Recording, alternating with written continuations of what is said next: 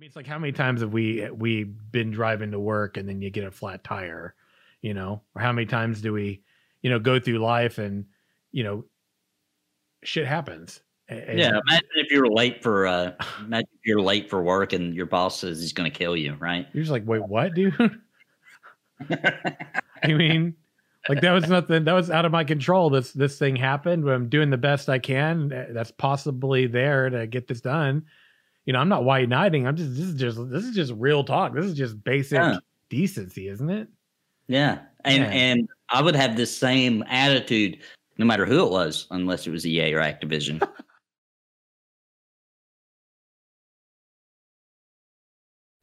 Hello and welcome everyone to the party and to Looking for More, your podcast for all things gaming with a focus on MMOs, RPGs, game development, and gaming culture. Tabletop revival, anyone? I'm your host, Phoenix, aka Seymour. I'm joined by my returning party member, the Nathan Napalm. Hello, everybody. Glad to be back.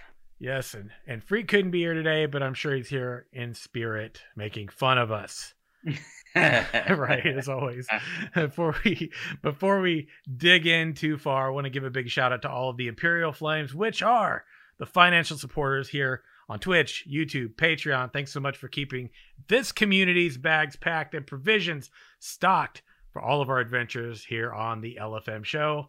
Friends, welcome in. Today might be a bit of a shorter one.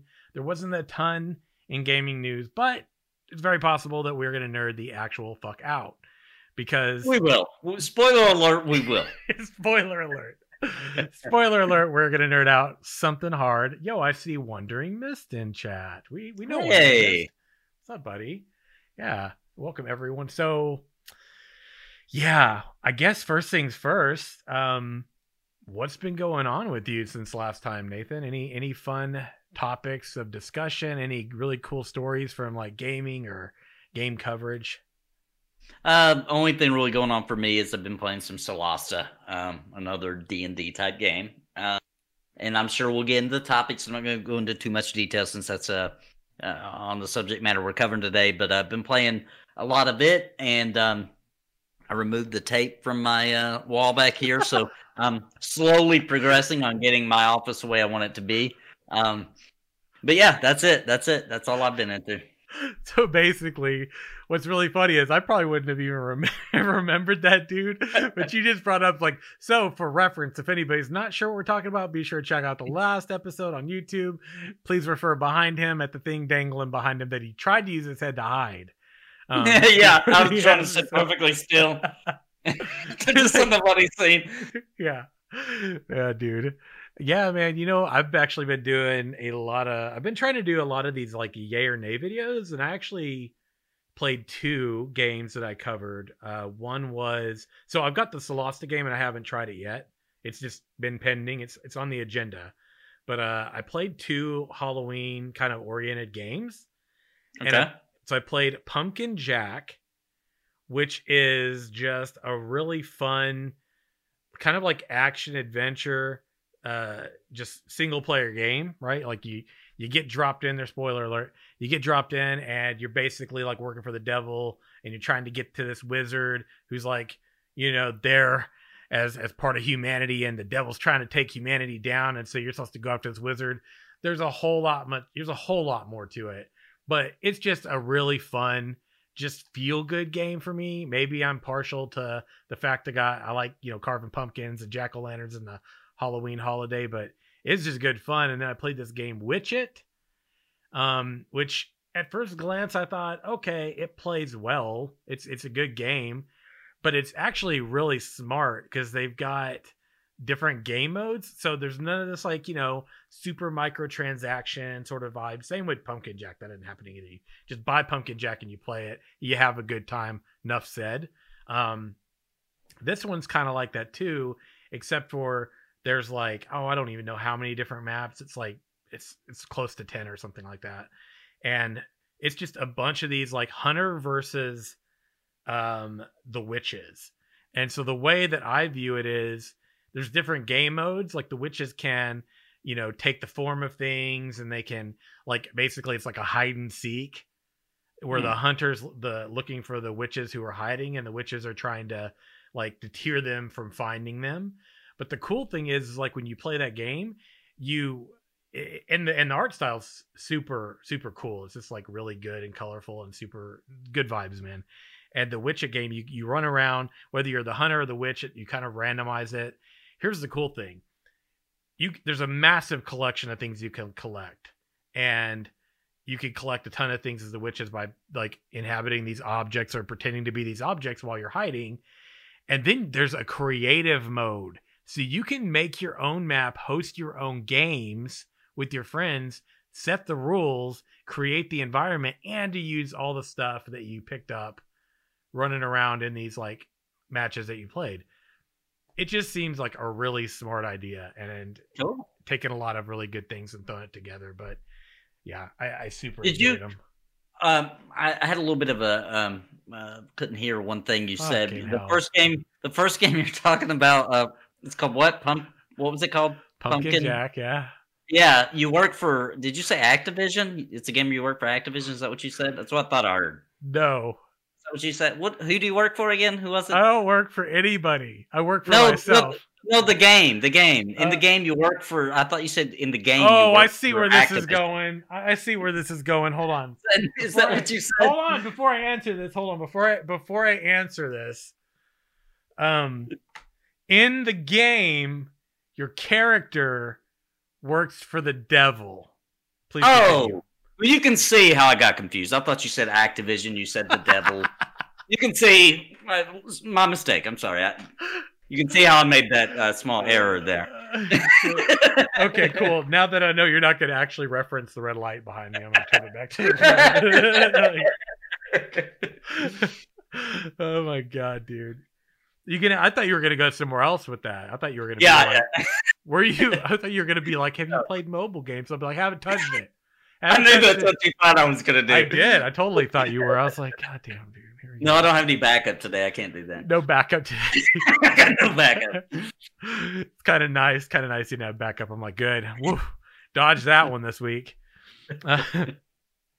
You know what? One more thing about this week. So we talked about the Ashes of Creation. Is doing like that glorious gourd competition where you could win an Alpha 1 key or a video card, whatever. Homie. Okay, you can see it behind me. It's not lit. I should have totally lit it up. I didn't carve the pumpkin. There's like, apparently it's a thing. You can pumpkin sculpt. Have you heard of this? No. Yeah, so you basically shave off the outer like layer, the peel or whatever it's called. You shave that part off, and then you get down to like the fleshy part, and it's like, you get like a couple inches worth of probably the actual pumpkin, and you can like, you can cut the holes in it, or you can actually like sculpt away at it and make faces and stuff like that. So how does it look when it's lit up like that? Can you see the 3D?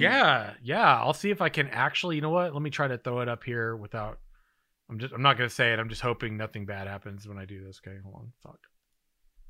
Cause usually. Please hold. Moment of silence for if the stream dies, and let's hope it doesn't. Please. I shouldn't have said that loud. I'm sorry. Oh my god, it did. Okay, it's so good.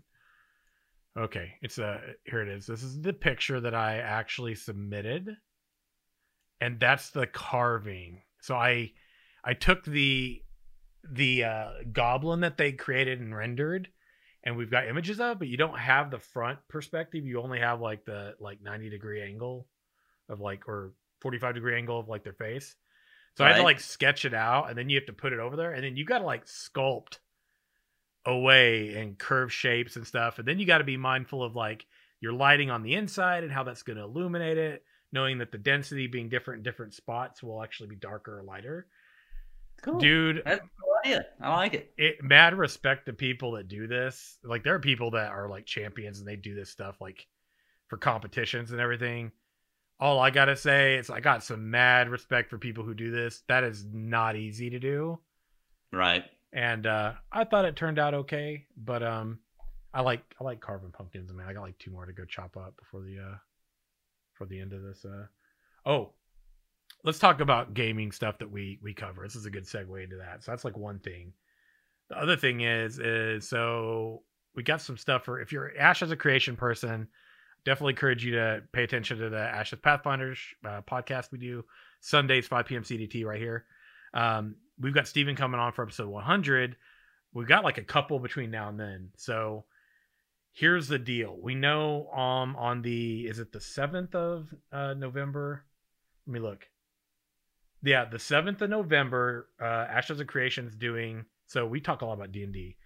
Ashes of Creation is doing a D&D playthrough in the Ashes of Creation universe. They do this every year. It's a freaking great time. We get a lot of lore drops, which are nice. Previously, they've given away Alpha Zero keys way back in the day. You know, swag. They've got like stuff we talked about. They're giving more Alpha One keys away for unlocking certain like charity donation amounts along the way. So it's on the 7th. It goes from 6 a.m. PDT till the following day at 6 a.m. PDT. Okay.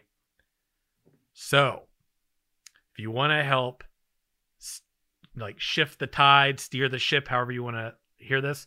So this Saturday, my community and I decided we're going to do a fundraising event.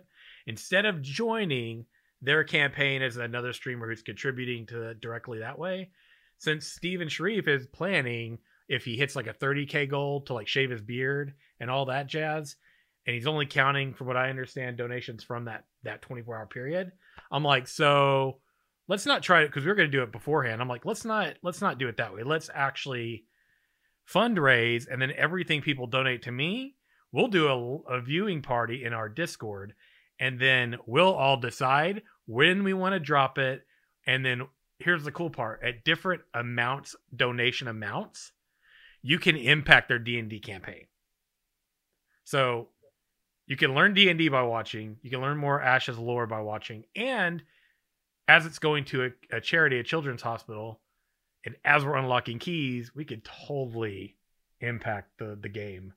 Yeah, so that's a really cool idea. So what's a couple of things, like some examples of things you could influence? That's a great question. I'm going to actually pull that up because they gave us like a good number of different things. So I'll go to their news right here. They got the link to the Extra Life 2020 campaign that they'll be doing on that day. And they say right here, and I'm going to read some of the examples, okay? So yeah. Some of the examples, as they call incentives, right? They have different amounts, $10, $20, $50, $100, $150, $300. I mean, I'm just jumping at random different ones. $450, $500, $1,000, $1,500. So someone could come in there with their big, you know, heavy money bags, drop it. And they've got the donation milestones listed. So they have different things they're doing, different things that they'll release for lore. They've got things like what's in the box. They've got things like the dinosaur lightsaber battle. I mean, it's a bunch of fun stuff. And every other milestone is basically an Alpha One key. And they'll continue apparently doing that beyond hitting their marker, their goal of what is it? They are aiming for, is it 13 or is it 30,000? One second. Okay. If we hit 13,000 milestone, we'll continue unlocking up to 30,000, right? So they basically got different milestones, but these are the ones they've listed.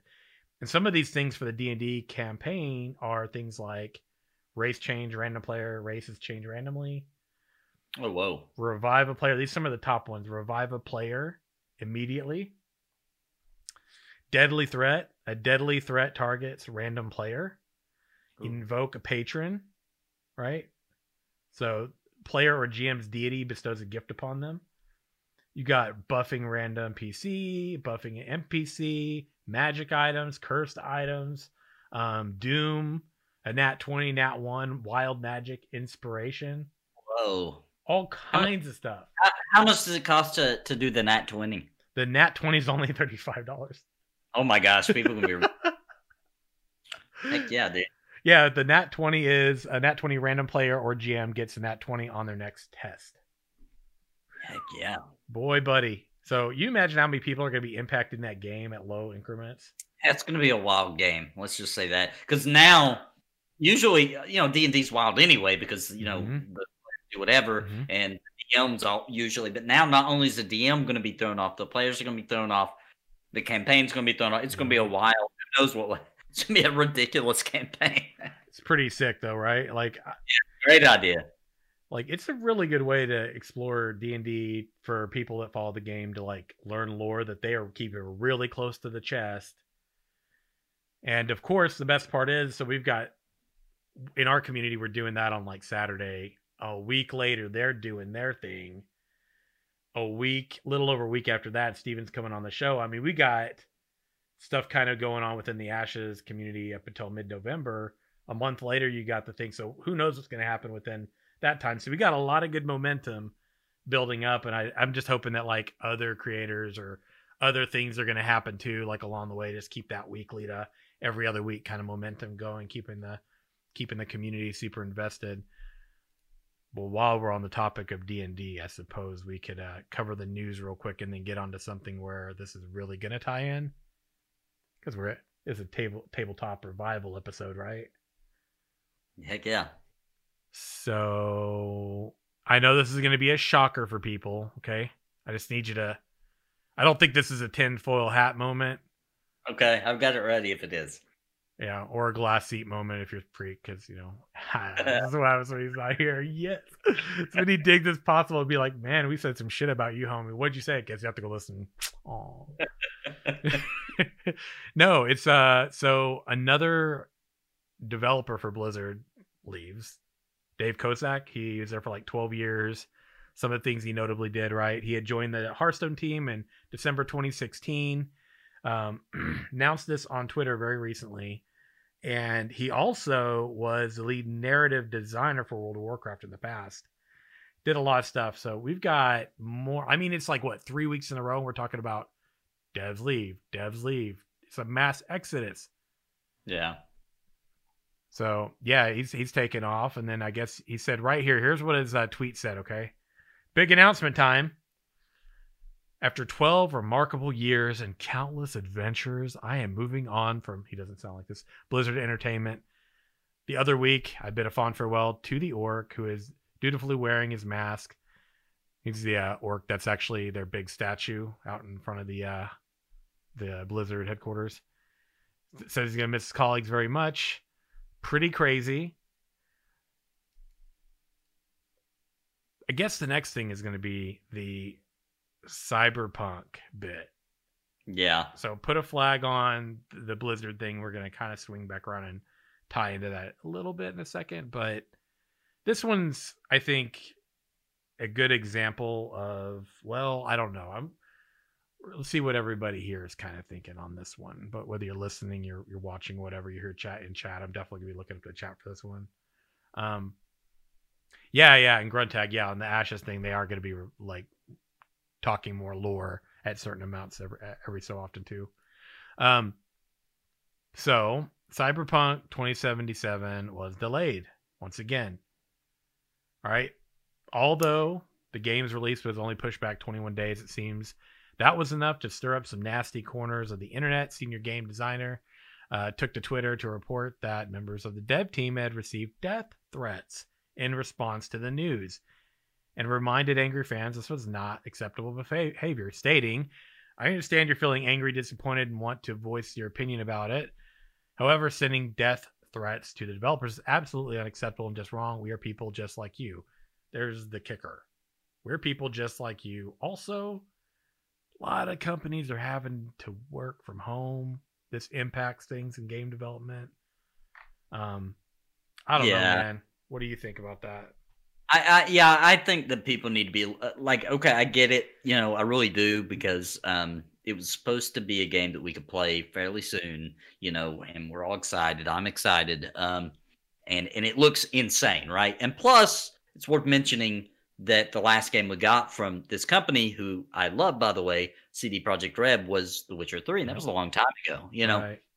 But once again, we know from The Witcher 3, for example, that this is a good group of people that makes really just, they make worlds, right? They make it to where you can really just go in deep, and you know, all, even every side quest is awesome. Mm-hmm. So we're expecting that same kind of love to go into Cyberpunk, and I believe it will be.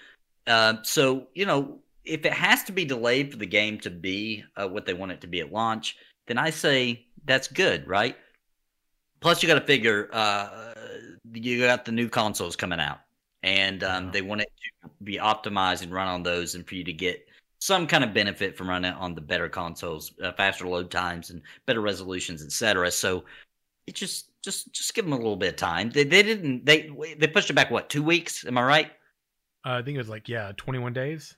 So I mean, a little over two and a half, something like that. Yeah. Yeah. So, you know, give them a little break. I mean, my goodness, what matters is what is the game like when it launches, right? If they launch a game, it's incomplete, you know, it's going to ruin their reviews and ratings, and their entire reputation is going to be built off this game, because games that good take longer to make. So that means it's going to be another 6-7 years before their next title, maybe, right? I think they've been secretly also working on The Witcher 4, but you know what I mean. There is going to be a long period of time we're going to have to wait. So why not just get this game out? They're not EA. They're not just launching out freaking 40 games a year and they all suck, right? They launch one and then there's years go by before we get another one. So It's worth waiting another freaking 21 days to get the right game, in my opinion. You wait years, years of games in development, and then it's like it's not acceptable to wait, another couple weeks or so. Like, come on, man. Right. Game development doesn't have guarantees. Yeah, exactly. It's not something you can actually timestamp, right? You can try and you can be close, and that's without even going into COVID and all the hurdles they've had to go through that aren't normal for their studio. So. Mm-hmm. Yeah, I mean, I look over some of the stuff. I'm going to read some things from chat, too. Like, far too many people lost their shit over 2 weeks. I agree, Wizzy. We also have someone saying, where is it at? Yeah, passion turns to toxicity. And I'm going to actually go ahead and, even though Freak couldn't make it today, I'm going to kind of say something that he had said whenever we were talking about this in chat. We were kind of, we do our little discussions like, hey, we caught wind of this week or this week. And sometimes you all send us some really great articles too. And we just have plenty to look through, but like Freak was even saying so threatened to kill the developers and potentially delay the game. Right. It makes sense. Like you're essentially could do things that could complicate the game's release even further. Yeah. Assuming it's going to make sense. And I mean, it's like, how many times have we been driving to work and then you get a flat tire, or how many times do we, go through life and, shit happens. And, yeah. Imagine if you're late for work and your boss says he's going to kill you. Right. You're just like, wait, what, dude? I mean, that was nothing. That was out of my control. This thing happened. I'm doing the best I can. That's possibly there to get this done. I'm not white knighting. I'm just. This is just real talk. This is just basic decency, isn't it? Yeah. And I would have this same attitude no matter who it was, unless it was EA or Activision. Don't give them no slack, guys. Don't give them no slack. But anybody else besides those two, I would be understanding. But just imagine it's like, hey, boss, I got a flat tire. I'm going to be a little late. And he's like, I know your children go to school. Like, whoa, bro. You're like, hold on. Whoa. Let's take it down a few notches. Like, shit. You're like, I just go, look, listen. I just had a flat tire. There ain't no reason to go full napalm on my ass. All right. I'm still coming. I didn't cancel the game. The game's still coming out. We didn't cancel it, Ooh, wondering miss. Like, what about Ubisoft, Nathan? You know what? I Ubisoft's been a little bad for a little while, not really bad for a long time. So I still have faith that Ubisoft's going to pull through. I think they're going to make it. I wonder. I had to pose this question when you all heard everything we just said. Was anybody wondering if Sim started stewing about something? And if you did, feel free to let me know if you think you know what that is. I'm going to practice a breathing exercise and just move on. Dude, they're not going to pull through on that one. Okay, not that one. All right, I forgot about that. I let that one slip through. You know what I'm thinking of when I think of Ubisoft right now? Is that one game that I'm kind of into, but not too much. What's it called? Phoenix Rising? You know what I'm talking about? That game looks pretty good. Wait, didn't it have a tag word before it though? What's it? Something I don't Phoenix know. Rising or something like that. Something like that. Yeah, it looks like Kid Icarus or something. Y'all watching? You saw me pop my neck. That's how you know my stress level hit the pinnacle because I actually read it in chat. I'm just gonna keep going. Moving along. So an interesting tie-in, because you were gonna mention something about this before we got going today, right? But this is pretty cool, tying it back into Blizz, right? Talking about tabletops. We've been talking for a couple months now. We've referenced Talespire. Last week you referenced that D&D game, the tabletop game. It's essentially for 2 to 4 players, for 10 ages and up, and it's essentially a tabletop game that helps to get you into D&D. And no joke, I ordered that because I was that's perfect for one of my bro days, hanging out with my bros. And just we could just hang out, play. It's another good example of ways that people can get familiar with D&D. And it probably seems we're really promoting D&D, but man, it's everywhere lately. It seems like, I mean, I look at Saga of Lucimia.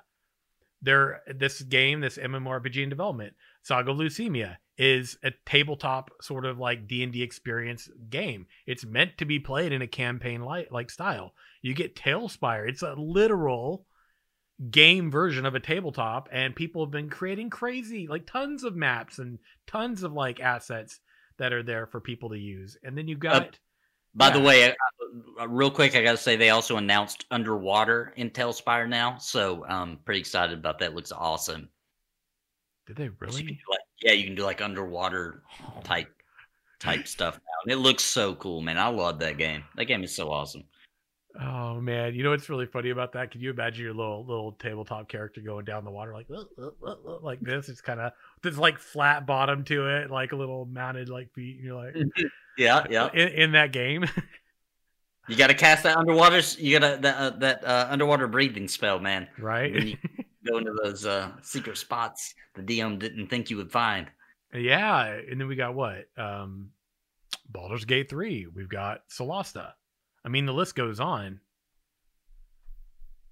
More and more games are kind of coming back to a D&D vibe. Let's read this, right? I've wondered what was going on with this guy ever since he departed Blizzard a couple years back. Chris Metzen. It's been probably a few years back now. He was the primary visionary at Blizzard Entertainment on games such as Warcraft, Diablo, StarCraft, and Overwatch. He basically had talked about retiring after 22 years, focusing on his family and stuff. Here we are 4 years later though. And he's essentially diving into tabletop, and they're calling it a Warchief Gaming tabletop game company. And the former Blizzard senior vice president being joined by Mike Gilmartin, who recently left his role as vice president of quality assurance at Blizzard. Oh, there's another one. If it seems like a lot of this is happening, people who work there starting new game companies, you're not imagining it. Former Blizzard president Mike Morhaime recently unveiled his game startup Dreamhaven. The former StarCraft production lead Tim Morton started Frost Giant Studios, both of which we've talked about in the past several weeks. But in contrast to those two companies, Metzen and Gilmartin aren't making video games. They're going further back in time to their love of Dungeons and Dragons, and they're hoping to contribute to the revival of offline tabletop games. That sitting down in a group of friends right there at a table with all your stuff and playing together. And man, it's kind of cool, man. Cause really, yeah, the tabletop industry, I'm not gonna say it's definitely not dead. It just started to take different forms. I think more so cause I think about Fantasy Grounds for D&D. I mean, that's even a Steam game that you can get too. Right. So, right. Yeah, that helped. I think that helped a lot with people making new campaigns and stuff. And also, I tell you, the streaming world, I think, has helped it, especially with, actual famous shows about D&D. Yeah, Critical Role and stuff like that. Yeah, Critical Role, yeah. So, but one thing I want to say about what you mentioned with the guy leaving from Blizzard and doing this, it's called Warchief. Is that right? Warchief, yeah. So... First of all, I gotta say that he used to work quality assurance for Blizzard, and if there's one thing that we all need right now is assurance of quality from Blizzard, so that's a really bad sign because we really need that right now. We need some good QA. But I think that what they are doing here is really smart because in my opinion, if you build a cool tabletop game, you can build the monsters, mm-hmm. you can build the lore, and you can make this place and then later make an MMO out of it, and all the lore and everything's there. You know what I mean? You've got so much of the game built before you even start cracking and making yeah. the game. So I think that's a really smart way to start a company. Start out with the tabletop, and then you can evolve that into MMOs, strategy games, whatever. Sure, yeah. Hopefully yeah. that's what they're eventually going to become. I think that'd be cool. Yeah, I think that's amazing, dude. I mean, I remember what I was young. I was real young, and this is like one of my. You know, we have those early memories of games you would play, tabletop games. Like this is like going way back. I would say I was probably like if I'm gonna say real true tabletop games, my first experience, and this is probably gonna be funny because you're gonna be like, that's not really an experience. I was probably like end of grade school to like early junior high, maybe not even, probably like really at the cusp of that time frame. And I remember like us getting a game, and at the time I didn't really understand what it was, and it was like a board game. And I look back at that time and I realized that was a tabletop, probably a D&D tabletop game, because right. it had like these characters you folded, you put them on this little clip, and you would yep. like take them around a table, and you had to set up, you had different like paper things you set up for like the environment. And then you had this like book that came with like a rule book or something. And I remember reading that going, this is like another planet or something. Cause I was a kid and I'm like, what? Yeah. I'm like, I don't even understand what this means. And now I reflect back and I'm like, holy shit. That was probably like some iteration of D&D. You don't remember what the game was though? I wish I did. It was a yeah. long time ago, man. But it, you know, when you see like for a perfect example, I look at that game you referred me to, and I look at it and I'm like that. I mean, everything about that reminds me of being a kid and having some game in a box that had just so much going on. It was clearly like next level. Yeah. Compared to Monopoly or Sorry, you know, when I was introduced to tabletop around the same time, like late, elementary school and going into, and I played it going into middle school. And what was funny is it was this group of kids. I hate to sound mean, but I'm just going to say it like it was. They were like the kids that were even nerdier than me at that time, right? So like they were like the super nerds, you know what I mean? Yeah. And but I noticed they were always getting together every second. Like if the teacher said, I'm going to leave the room for 5 minutes, I got to use the bathroom, they would huddle together and they'd be rolling dice and writing shit down. I was like, what the hell are these guys doing? So I started paying attention. I realized they were playing a game, right? So I asked them if I could join. They let me join their campaign, and it was Dungeons & Dragons. It was advanced Dungeons & Dragons, so second edition back then. And that was what introduced me into it. And I'm not going to lie, had I not got into that, I don't know if I would have jumped into MMOs immediately when they were like a new thing. I just immediately saw that correlation, like, oh, this is like a D&D campaign except for a ton of people, you know. And so I jumped into MMOs the second they, you know, like Ultima Online, EverQuest, because I saw that correlation. So I'll never forget that. I didn't play it for long, and just came back to D&D recently in 5th edition. So, but yeah, it was those super nerds got me into it, and yeah, it was awesome, man. Good times. And we would play it literally any second we got. We'd be in the grass, supposed to be playing, and gym, hiding under the bleachers, playing D&D, dude. It was on. Man, it's crazy, dude. You mentioned something else too, because we were talking about tabletop, and you said something about Cyberpunk. Was there a tie into that? Yeah, Cyberpunk was a tabletop game, still is, I guess. So apparently I looked into it, and there's a lot correlating from the old tabletop into the actual game. So a lot of the lore and, you know, weapons and just a lot of things are actually pulling straight from the tabletop into that game. Dang, that's crazy. I had no idea. Yeah, I don't think it ever was too popular. So, I never played it, or even I don't think I've even seen it at a store. But apparently, it was a niche. What do you call that? Well loved but not known kind of Like some underground shit, wasn't it? Yeah, yeah, like a cult classic kind of thing. Got it. Noxcon chat said guy who wrote the tabletop is working with CDPR on the game. Dang. Nice. Didn't know that. Cool. Wow. Wow. Yeah, it's supposed to be really unique and awesome. I can't say much because I don't know. Dang. Ashes of Narrow and chat was like, I read the old Cyberpunk rule book. It was pretty awesome. Couldn't find anyone to play it though. I had no idea that was even a thing. Yeah, yeah. Dang, man, that's nuts. It really is a tabletop revival right now. It's true. Oh, I know, right? Oh, I see what you did there.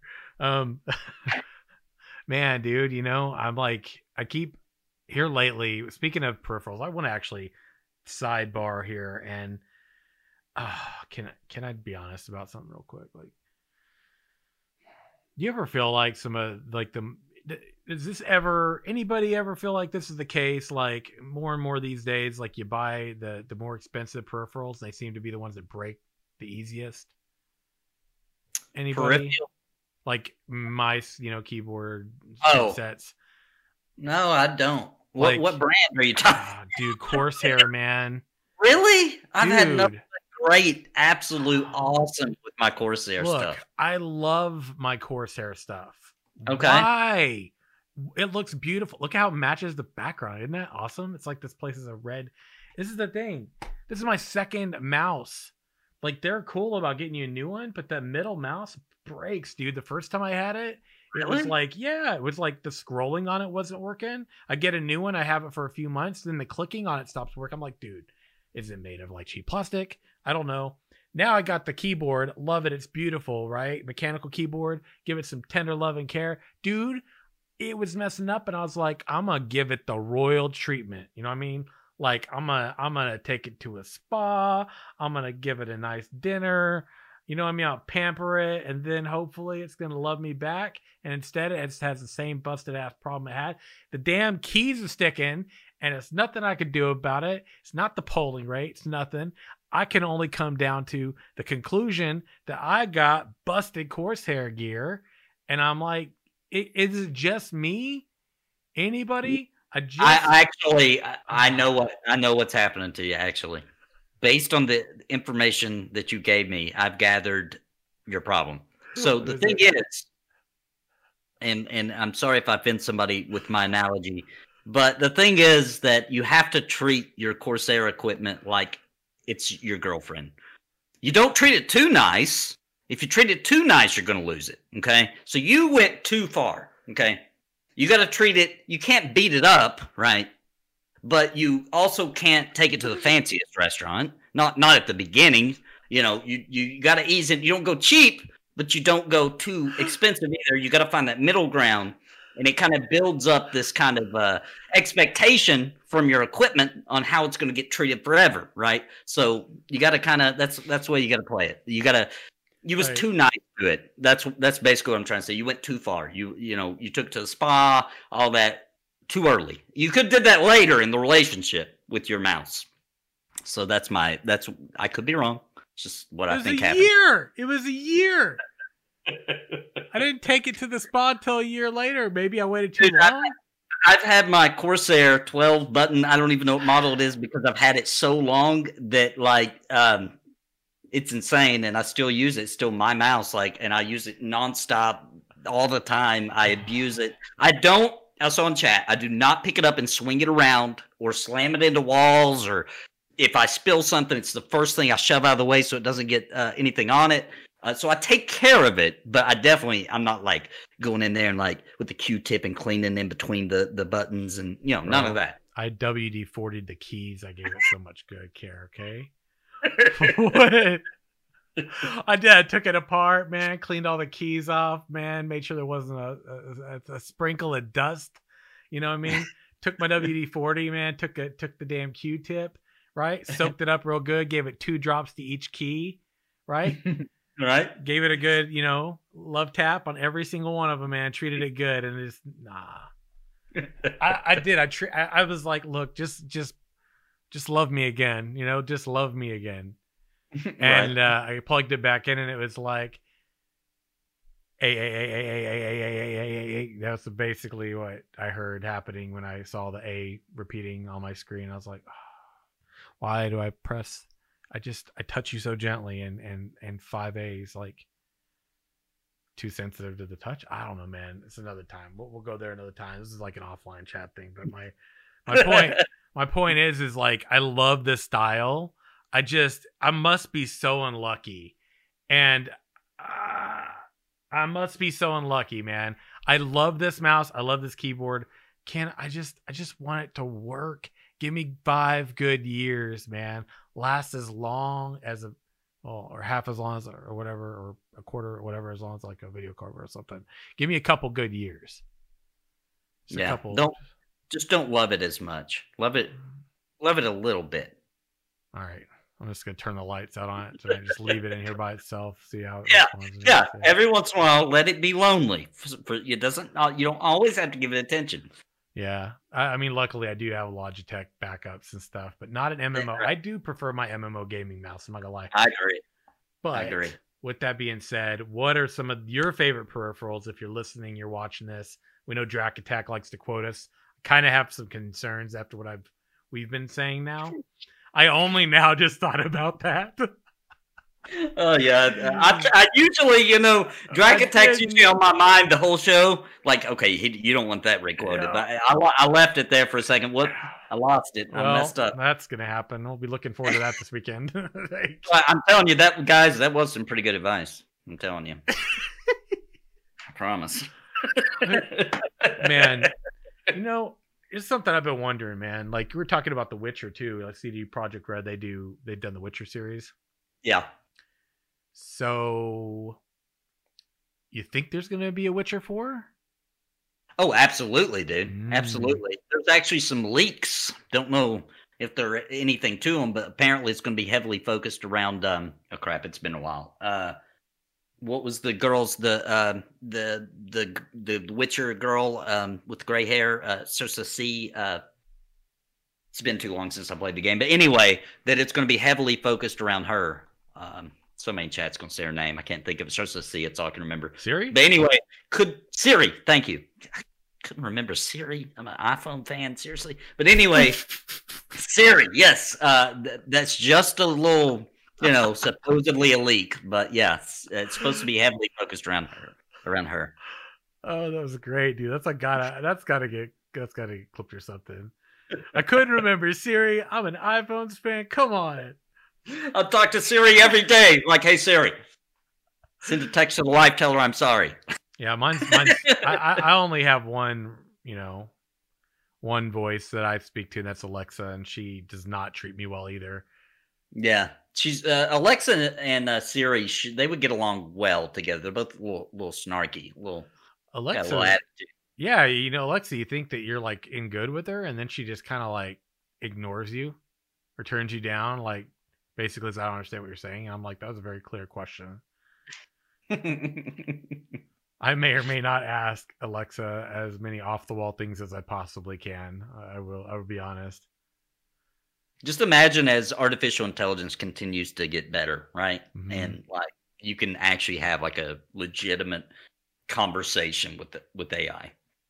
You know what I mean? And it actually like blows your mind with some of the answers, where yeah. It like what's the meaning of life? And then it just like blasts you with all this stuff, and you're like, oh my, holy crap! I gotta change my entire life now. The AI was correct. That is the meaning of life. It'd be crazy. You want to hear something really, really interesting? Is if you ask them how the universe works. That's a fun one. Siri doesn't give me good answers. I've asked things like that, and she'll just be like, I searched Google and I found these articles for you. I'm like, and I look and I'm like, dude, that's not. Holy crap. I don't want to read that. I don't want to read that. That's a conspiracy theory. Dude. I'm like reading chat, and I see Grey Jedi's like she ignores you when she's reporting info back to base. Oh, it's yeah, huh. Oh, yeah. Better be a little cautious there, Sam, on what you're talking about, because reporting back to who? Yo, I wanted to ask you about something, man. Two things I've thought about the past couple weeks, and I feel like this is a, you know, when we have a lighter cast like this, when the party's a light party, it's a good time to kind of hit on some things that you kind of know that you'd want to ask one person more than another because maybe that's more their jam. Like Freak is not the big, he's not huge into like the lore. He's like, I want to get to the end of the game and like play the end game content. So this wouldn't really resonate with him that much anyway. So it's a good time to ask this question. But what do you feel like are some really good stories that you're aware of, or that, do you read books? Do you read novels very often, or? I do. I haven't. Let me put this right. I'll read maybe 3 or 4 books a year. Cool. Right. And usually they're novels. Fair. What would you say some of the best books or shows that have been turned into a game are, or vice versa, best game? Or vice versa. Yeah. Okay. Vice versa, I can do better. Cool. So Dragonlance, dude. Have you read those? No, I haven't. I've heard of it, but I'm not super familiar. They're awesome. So they're based on D&D, very heavily based on D&D. And there's been so many references from those books that have went on to so many different games. And I mean, to me, that's one of the best. And because I mentioned it, I have to also say that there's a lawsuit going on currently where the writers of Dragonlance had this new deal to write 3 more books or something of that nature, and I don't know. They terminated the deal. The Wizards did the. So there is a little bit of a controversy with that. But if you read the ones that did come out, the Dragonlance series is phenomenal. So that's what that's the first thing. Now the Witcher books are cool too, and I've heard that the World of Warcraft novels are good, but I've never read them. So I've started the Witcher, but I've never read it all the way through. Yeah, the Warcraft novels are pretty good. I've read a few of them. They're definitely good. They're in the boxes in the closets I'm going to have to go through tonight. Yeah, we talked about that, but I'm not going to go there. Don't you hate when you have something packed away and you're like, yeah, I know it's in there somewhere, but when do you need it by? Tomorrow? Oh, I'm going to be spending my night doing this. Right. Can you give me a week? I know exactly where it is, but I need a week to get it. Dude, so... The Witcher. So I played the Witcher games, and I don't know. I haven't really. I don't think I can say there's been any game that's been turned into a movie that I've ever really felt was done amazingly well. I feel like, if I'm going to be really honest, and some people may not agree with me on this, I think the Warcraft movie was probably one of the better experiences I've had in that regard. If not, maybe the best is off the top of my head. I can't think of others right now. I could be missing one. But aside from that, I think about The Witcher, and I had started reading I got like the whole set of books, and, I first played the game, The Witcher. I think I had played 1 a long time ago for a little bit. I still have the save. I never made it all the way through. The combat's kind of weird. But I did get through 3, and 3 was such a good experience. Yeah. I went back and started doing 2 a little bit. It looks pretty good, but I haven't gone beyond that. And then I watched a Netflix show, which was pretty good. It was great. It was a good time, especially since my only frame of reference was really the games. Then I picked up the book, and I got the first 2 plus the 5, so it was like 7 of them. And the first one in the order is the Last Wish. And that actually touches on the content that we see in the Netflix show. Yeah. And boy, I've talked to you about like how I've got like books and stuff of my own that are like in the making. It's going to take some damn time to actually, bring to fruition. Yeah. Dude, I've read a pretty good number of books. And even though these are a translation, I'm going to be really honest. I feel that for me, these resonate as the best fit as a reader a novel has been for me. Okay. Closest to the style I've imagined, because what I like is just enough information. My philosophy has been, give me just enough information so I can imagine it myself without spending too much time elaborating on every detail. So now I'm getting lost and you explain the details. And I can't speak for the original, but I can say that the translation, the books that I've been reading, right on point with my style, man. Right on point with the way I'd like to, you know, I'd say it's probably way better than I have imagined, like, would be the right style for me as a reader and probably a writer, man. And there's so much in that book. I'm halfway through that book, and there's like two particular points in stories that I've hit on that you see in the Netflix show, but there's so much more. And he was able to do it in that, like, 130 or 20 pages or whatever I've gotten through so far. Oh, damn. Yeah, that is crazy. Especially because sometimes it takes even longer on a book, right? Depending on how much diarrhea of the mouth the author has. But I do want to say a couple things about that Witcher novels, right? Number one, I think that the Witcher series is so interesting because we live in America, right? And we're used to Americanized creatures and monsters. Usually they come from D&D. And in The Witcher, it's more based on Polish kind of monsters, creatures, and lore, yep. Right? So it's like new to us because we, for the most part, most people aren't familiar with that. But my favorite thing that makes me smile every time I hear anything about The Witcher is back in the day, the president at that current time, Obama, went to Poland and like talked to their president or their prime minister, whatever.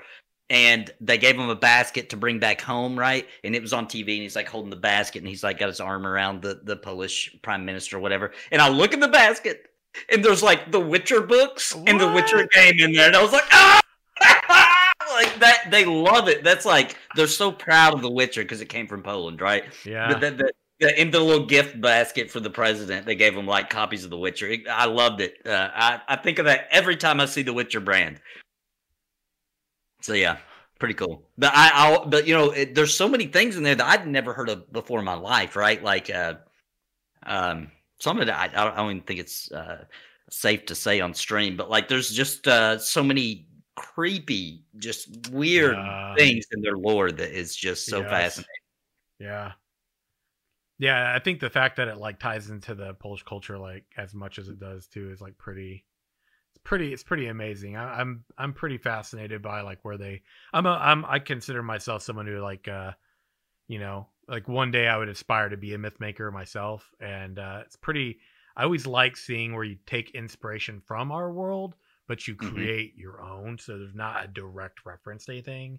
Only like this concept or this idea, or whatever the framework for this working, like, you know, historical reference or like mythological like perspective or something. You take it and you go, I have a really cool idea for something similar, but it's clearly not the same thing. Right, just inspired by. Yeah, and it's a whole universe.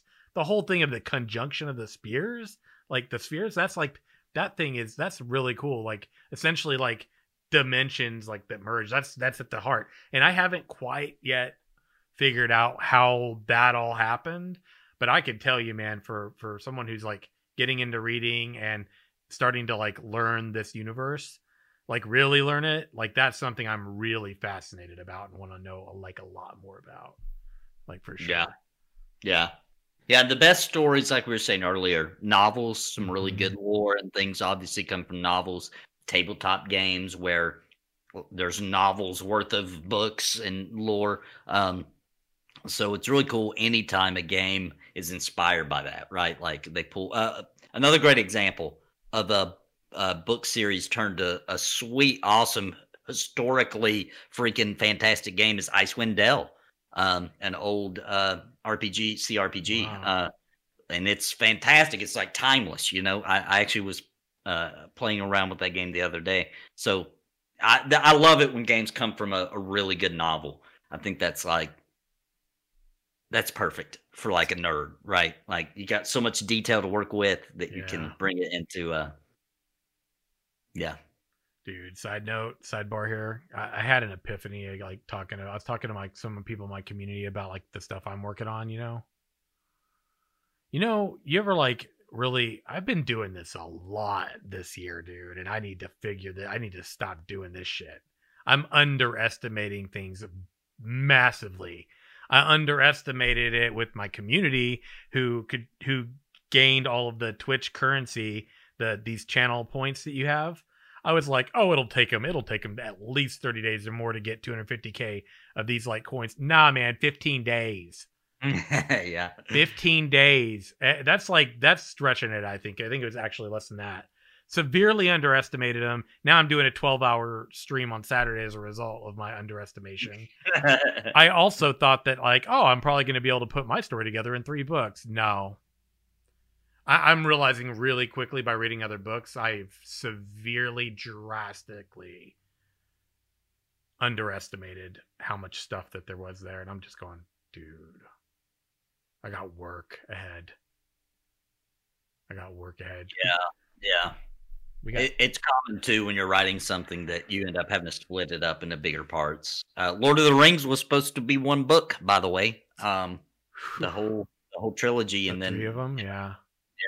And then some kid who actually just passed not too long ago, mm-hmm. the one who proofread it. He was a kid at the time, and mm-hmm. He proofread it. And it was his idea. He was like, "Look, this is great, but for kids, I think you should break it up into 3 different stories." So. That's not even including all of the other books. I have one of the other books behind me too, and it's like Chris Tolkien, his son, ended up publishing like bunches of his manuscripts, Tolkien's manuscripts, and all these additional stories. And there's like books and books of them, man. Oh yeah, it's crazy, man. Yeah, there's a lot of, and this is an interesting tie-in down the road, way down the road one day, when the Tolkien universe game that Amazon is going to be making comes to fruition. It's going to be very interesting to see how much of these books that have been cataloged, discussing the earlier times before The Hobbit and The Lord of the Rings. It's going to be very interesting to see what they pull from those novels that have been published too. Yeah. Oh man. Yeah, I know. Gray Jedi. It's like Amazon making a game, quote unquote. We shall see. Right. I think we might almost be at the point where Amazon purchases a game instead of making one, you know. But I mean, why wouldn't they though? They got all the money, right? Why are you trying to even get into game development? Like, that's so weird to me, you know. I mean, I hope they do great, you know, whatever, but it's just a little bizarre. Maybe they should buy some development teams that already know how to do it or some. I don't know. I think that's all a little rough, and it's been such a rocky start for them. They make a game, they release it, they pull it back, they re-release it, then they cancel it. Like, come on, guys. Dude. So, I've got a couple things. Like, you got a little bit more time, Nathan? I got another topic I definitely want to hit on with you. Okay, cool. Absolutely. Yeah, so we're both Zelda fans, so I'm going to get to that. But have you thought about the fact that maybe... This isn't tinfoil hat stuff, I don't think. And I don't need to wear one anyway, because I got the bald head of justice, okay? So my you're reaching for it. He is reaching for it. Oh, I am. I haven't put it on yet. Let's see. You're like, hold on, wait for it. Get it close. So here's my question. My thought. I have this feeling that a big part of what Amazon is doing is potentially, yeah, sure, they're making this game.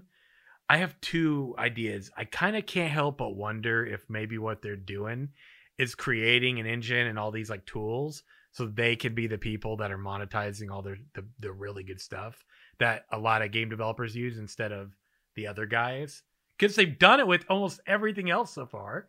They're going, yeah, yo, we'll give it to you at Amazon Basics, Twitch Prime. I mean, it's all over.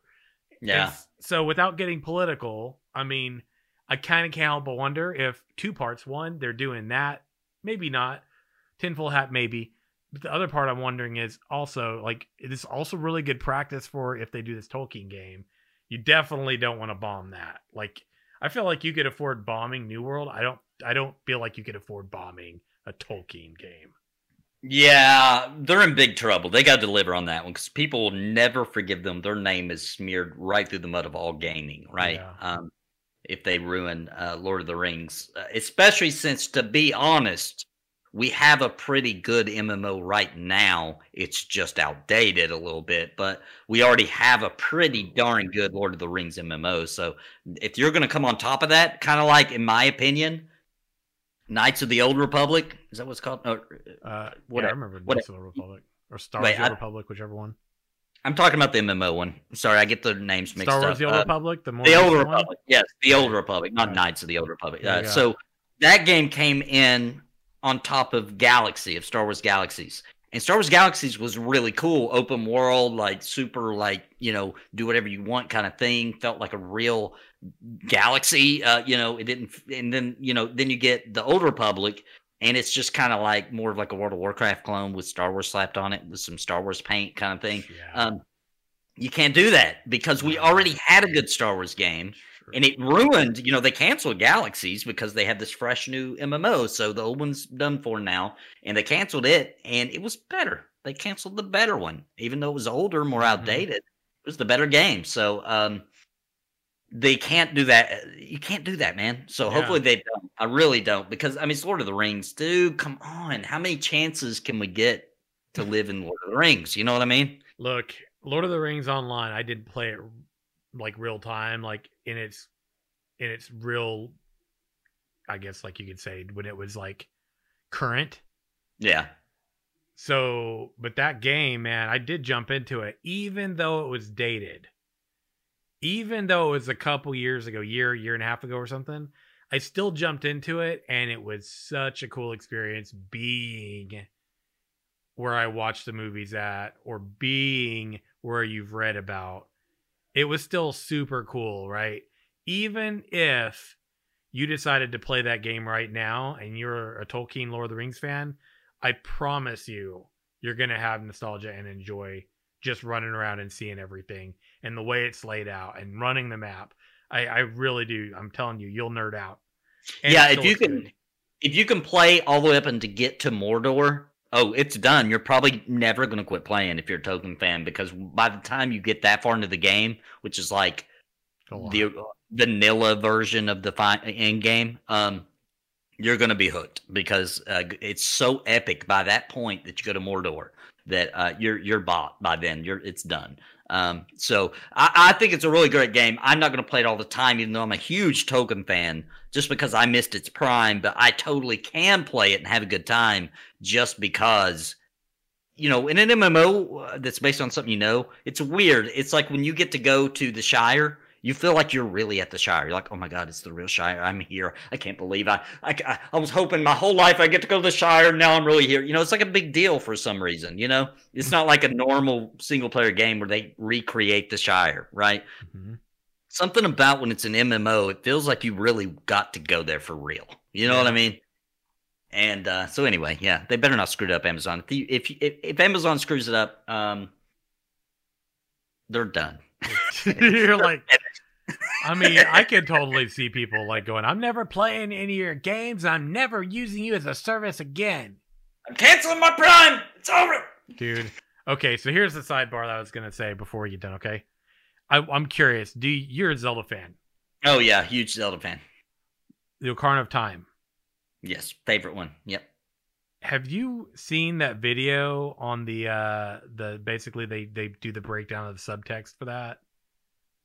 No. I'm going to have to send it to you, dude. I showed it to my community not too long ago. You got to see this, dude. It's like half an hour maybe to watch or something. Breaks down why it's the saddest Zelda game ever made. Saddest Zelda? It is pretty sad, dude. Totally. We'll have to do spoilers. The game's been out forever. We can do spoilers, right? Dude, at this, yes. It's an old game. It's there like is, I don't, you can tell me I spoiled it, and I'm going to be like, homie, you had years to play it. Right, come on now.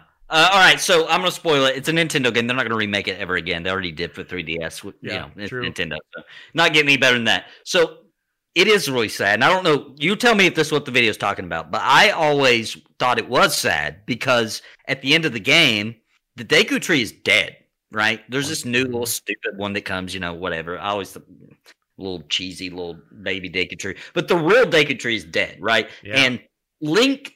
That's where he's from. Like, sure, he came from Hyrule as a baby. That's where he grew up at. That's his home. And the Deku Tree was like their god or their father, right? Yep. And he dies at the very early in the game. But then at the end of the game, when you beat it, Navi's like, you know, now she's like a part of you. You know, he didn't have a fairy. He felt different than all the other kids. He gets his own fairy because of the Deku Tree. They go on this big adventure together, life-changing, you know, all the crazy things that happen. And then at the end, she's like, you know, I don't remember the exact wording, but something to the effect of, I have to go find somebody, right? And she leaves, right? And she's looking for the Deku tree, right? Am I wrong? That's sad as shit. That's so freaking sad. It's sad because you just formed this bond with Na'vi, and now she's gone. And then the sequel, Link goes looking for Na'vi. Like, you know, so it's like, oh my God, like how much more sad does it have to get? Na'vi went and go looking for her god that she's lived with forever, as far as we're aware. And now Link lost his friend, his best friend, let's be honest. He had no friends. Na'vi was like, honestly, you know, well, he had Sarah in the forest, I guess. But he leaves her, and then she becomes a sage, so there goes that friend. And then his only other friend is Na'vi. That's the only other person that gave a shit about him, unless you say Zelda, but she's like the princess, and, you know, that's not going to work out. So, sad, dude. And dude, it's sad. I always thought it was sad. I when I was a kid and I beat it, I swear, I dropped a tear. Like, oh my God, it's so sad. Yeah, yeah. That would have been talking about. Is that it? Is that what? Nathan. Oh, I feel so bad, dude. Why? It's worse. It's worse! How can it be worse? All right, tell me. I gotta know. Okay, bro. I watched this video. As a result, I finally got the 3 parts, the Hyrule Historia encyclopedia, and then the other thing, which is like, it's basically like the everything to the Zelda stuff up until that time. Okay. It gets worse, dude. Keep in mind, the reason that Link even got to the forest in the first place was because his family's dead. Oh, true, yeah. So he's there. Everybody in the forest gets a fairy. His fairy abandons him at the end. He never finds it again. And then, check this out. They dissected it down. Like, so the 3 things to this video are really good. They talk about Shinto. They talk about, like, the man versus the child. And then they talk about, I'm not going to spoil too much. The video's worth a watch. I'll drop it in our Discord. I'll share it with you, Nathan. But in the Historia, it is realized that in the Twilight Princess, you remember the undead person you go to, and you essentially are like learning moves and stuff from. Oh yeah. That's Link from Ocarina of Time, dude. What? Oh shit, it does kind of make sense because he knows all the moves, and he even mentions, doesn't he? Doesn't he even say something about the Hero of Time or something? Yep. Oh, snap. And they did a breakdown. If you look at his armor and stuff, you think he's a Stalfos. He's not. He's actually just dead. But if you look at his armor, it actually looks like he was impacted and killed on battle. Like, it looks like he became a Hyrulean knight and ended up dying, never fulfilling his thing, so he's basically dead until he can pass it on to his bloodline again, because presumably he may never have had his children of his own, or maybe never made it back to his children of his own when the bloodline was passed on, so he never got to pass it on, so he's basically waiting until he can pass it on to the bloodline again, to the hero that will come after him or whatever. Dang. Sad as shit, isn't it? That is awful and ruins everything. Thanks. So that's why Nintendo will probably never make another based on the Hero of Time, because I know people ask for it all the time, like, do another Hero of Time. Let's find out what happened after Majora's Mask. Well, all right then. That sucks. No, dude, it's trippy though, because that particular game actually breaks the timeline up. So some of the games that occur are actually like snapshots of these different points. It's freaking nuts, man. The Hyrule Historia, it's got a breakdown that's just unreal. Yeah, Ashes of Narrow there brought up a good point too, which I agree with. I also think of Robin Williams every time I think it's Zelda. I do too. His daughter's name's Zelda, actually. Like, yeah.